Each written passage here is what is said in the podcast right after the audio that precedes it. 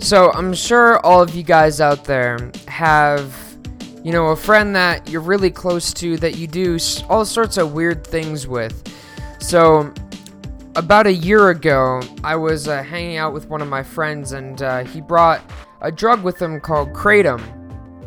And if you guys have never used kratom, there's something really interesting about it, which is that it tastes horrible. And it tastes horrible with almost pretty much everything. And you can get it in a lot of different forms, but he had it as like a powder. So, uh, one day during a hot summer day, we were trying to figure out what to mix it with so it wouldn't taste so terrible. And, you know, he's probably listening, listening to this episode right now. Uh, if so, hey, how you doing? Um, so I gotta be honest here. I suggested that he mix it with Coke. And I gotta be honest, I kind of knew what was gonna happen um, when he he would mix it with Coke. And the answer is it'll explode and fizz everywhere. And that's exactly what happened. Um, and you may be saying, why did you tell him to mix it with Coke then? Because I thought it would be funny. And and it was pretty funny. But nonetheless, uh, I'm sorry for tricking you like that, bro. Uh, please forgive me. Um, but nonetheless, ladies and gentlemen, we're going to just discuss Kratom today, what it is, how it works, and uh, the science behind that. Welcome to the science behind that with Atticus Hamilton.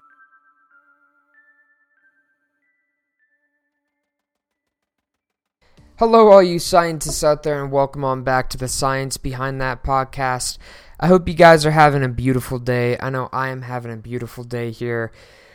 Um, and welcome back to episode, what is this, four? Episode four of our, uh, five, I think we're gonna do six, six part drug series. Um, and today, as you heard from the intro, we're gonna be discussing Kratom. So, uh, before we get started uh, with that, let me invite all of you guys to go grab yourselves a nice, warm, tasty cup of coffee, and of course, add a little bit of maple syrup in it.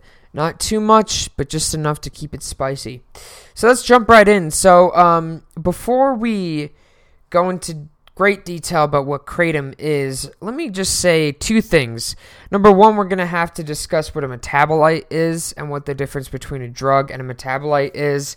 And number two, we're also going to discuss this episode briefly how to identify bias in uh, in scientific writing and or medical writing with an example. So first off, what is a metabolite? And you may be saying, well, I have no idea, which is totally fine. That's we're, why we're going to address it today because it is very important to understanding what kratom does to the human body. So, a metabolite basically is the after result of the metabolism of a particular drug. So, a lot of drugs are broken down and metabolized in the liver. And when that happens, the byproducts of breaking down that drug uh, produce what's called a metabolite. And that metabolite has effects as well as the active drug. And sometimes you'll have it where, or you'll have drugs where the actual drug produces one effect, but then its metabolite produces another completely opposite effect.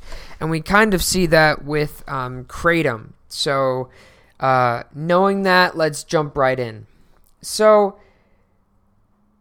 you know, I was thinking about the story I, I mentioned in the in the intro of this episode, and that got me thinking. You know, hey, we should do an episode on this. Also, my good friend who was featured in that uh, in that story um, also suggested to me, hey, you should do an episode on this. So, thank you, Will. That's really kind of you.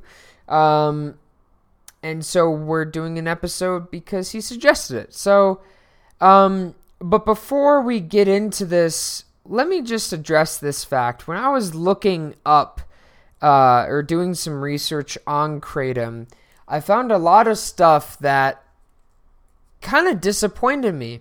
Um, one such example was a piece of literature by Mayo Clinic mind you, it wasn't any research. It was more of like um, a drug review, I guess.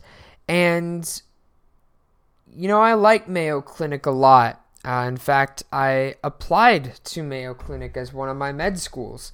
But this particular um, article that they had left me rather dis- feeling rather disappointed because, ladies and gentlemen, the title of the article was Kratom Unsafe and Ineffective. Now, I don't know about you guys, but I don't think it's really that difficult to see where the bias is in that um, in that author's eyes. You know, I don't think that author is go- is going to be a big believer in kratom. And so one of the things we're going to this kind of leads into one of the things we're going to discuss today, which is kratom is really controversial and it is surprisingly controversial for what it is. Um, and we're going to talk about that today. Um, so starting off, so kratom is a plant. Kratom itself is not a drug, um, as in the same way that marijuana is not a drug. Marijuana is a plant, but the drug within marijuana is called THC. In this instance, the drug within kratom, which is a plant, is called metrogynin, and it produces a metabolite, or well, it is metabolized down into a metabolite called 7 alpha mitragynine. Um, and they are really interesting compounds. They're indole based alkaloids, and alkaloids are, are really fascinating to me because alkaloids we typically see a lot of mention with fungi because many, many, many, many species of fungi produce various alkaloids. Particularly, um, a lot of fungal alkaloids have uh, antibacterial properties, but that's for another episode. Um, is really interesting because anecdotally, the drug has been reported as in low concentrations inducing you know feelings of stimulation similar to that of caffeine but in high concentrations, stimulating um, more opioid like feelings. And that is the most interesting aspect of mitragynine because um, it has been used by people to um, get off of opioid addiction. And in fact, in a study, in an animal model study, many of them have suggested that mitragynine can actually suppress and uh, ameliorate withdrawal symptoms from opioids. And so, if you guys don't know, when somebody is addicted to opioids, tra- traditionally there are two drugs that can be administered. There's an emergency drug for specific types of opioids called Narcan, and um, there is another type of drug um, called naloxone that can also be uh, administered. And both those drugs are very expensive.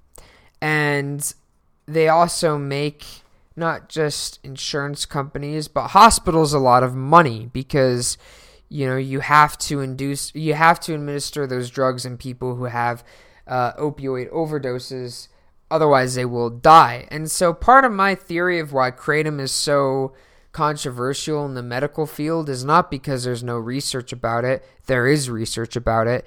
It is because of the fact that it is significantly cheaper than naloxone and Narcan, and several studies have suggested that it is at least as effective as both those drugs, if not more effective, in treating opioid addiction and withdrawal.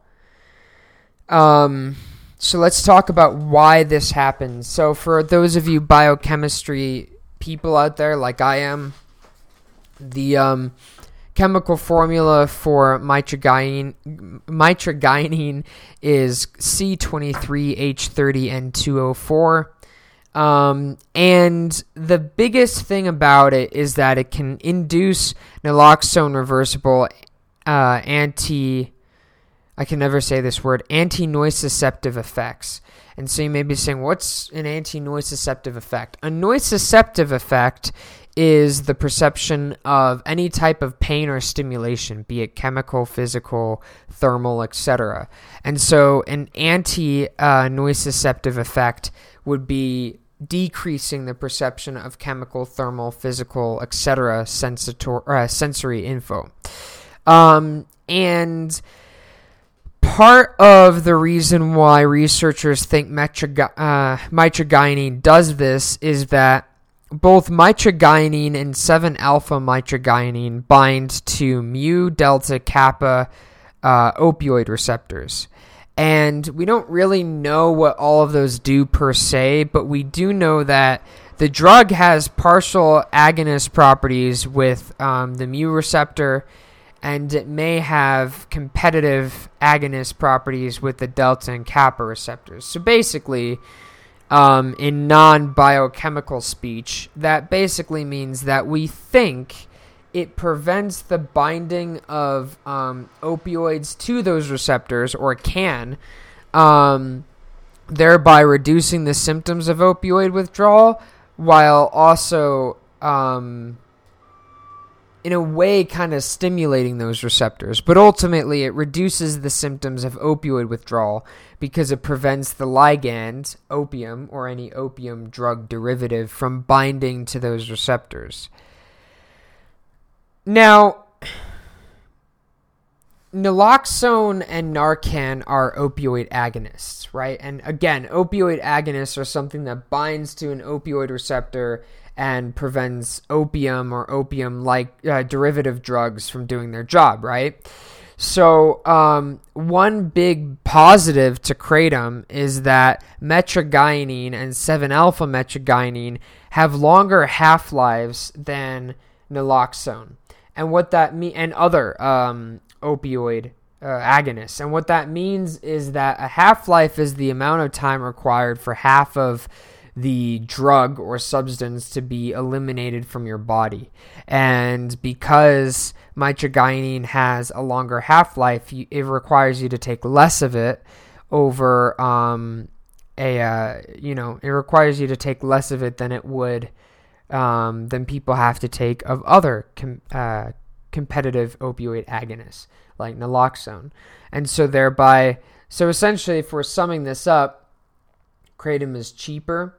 Kratom, it seems, is at least as effective as naloxone, and it lasts longer than naloxone um, and uh, other other opioid agonists. And so ladies and gentlemen, I want to preface this by saying this opinion, and it's not really opinion because it's an opinion based on on research, but this opinion that I'm telling you guys, this factual information is extremely controversial in the medical world. So if either of you got if any of you listeners out there you know, if you really want to annoy your doctor friends, most of them anyway, tell them that you think that kratom is is the um, you know, opioid withdrawal drug of the future, and they'll get really angry at you. Um, and so basically, let's talk about we've we've kind of discussed the opioid agonist effects, i.e., its sedative effects, right? Um, so let's talk about why it may be stimulatory. So research, researchers think from animal models that the reason it could be stimulatory is that in lower concentrations you have more metrogynin than you do have than you have 7 alpha metrogynin. And that metrogynin has slightly different effects in that it also is able to bind to certain receptors that um, stimulate neural pathway activity. And not just that, but it may also bind to, for example, GABA receptors and inhibit GABA release in lower concentrations. Now, why is this the case? Eh, we don't really know. Part of the reason why we don't know is that the medical community, at least here in the United States, really hates this drug. For example, there was a study published by the FDA that said there were no, in 2018, that said that there were no clinical applications of mitragynine. Ladies and gentlemen, you want to know a caveat to that? In the study, a footnote stated that the, while it says there were no clinical uh, benefits to it, there was no research on the clinical application of mitragynine in opioid withdrawal. So, what that basically means is they said, well, we didn't find any clinical application of this, but did you guys do any research on that? No. No. So we didn't find any clinical application because we didn't do any research on it. So, ladies and gentlemen, this drug is very controversial. And um, I'm not sitting here and telling you guys, you know, go do this drug. I'm not saying, you know, shame on Mayo Clinic or whatever. I'm just saying their paper was biased. I'm not saying anything like that. I'm I'm just telling you guys the facts. And the facts are that in animal studies and a lot of anecdotal data from users in the clinical setting, um, mitragynine may be effective for uh, uh, you know resolving the symptoms of opioid withdrawal, treating opioid addiction, and uh, serving as you know a stimulatory drug in the instance that you don't want to drink coffee. That being said, I don't feel like it's right to end this without talking about the side effects.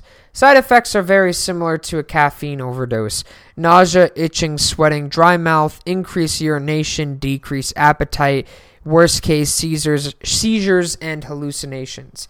In the entire time since its use, there's only been one recorded death um, from a kratom overdose. Um, and I couldn't find any data about it being addictive.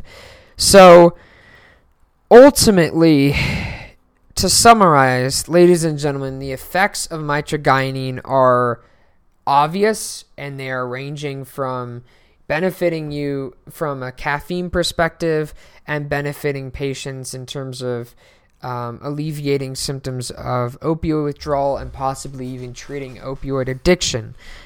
Um, and there is a lot of scientific evidence to support these claims. It's just not a lot of it is coming from the US, which is fine. You know, it's it is what it is, but there is a lot of evidence uh, to support these claims.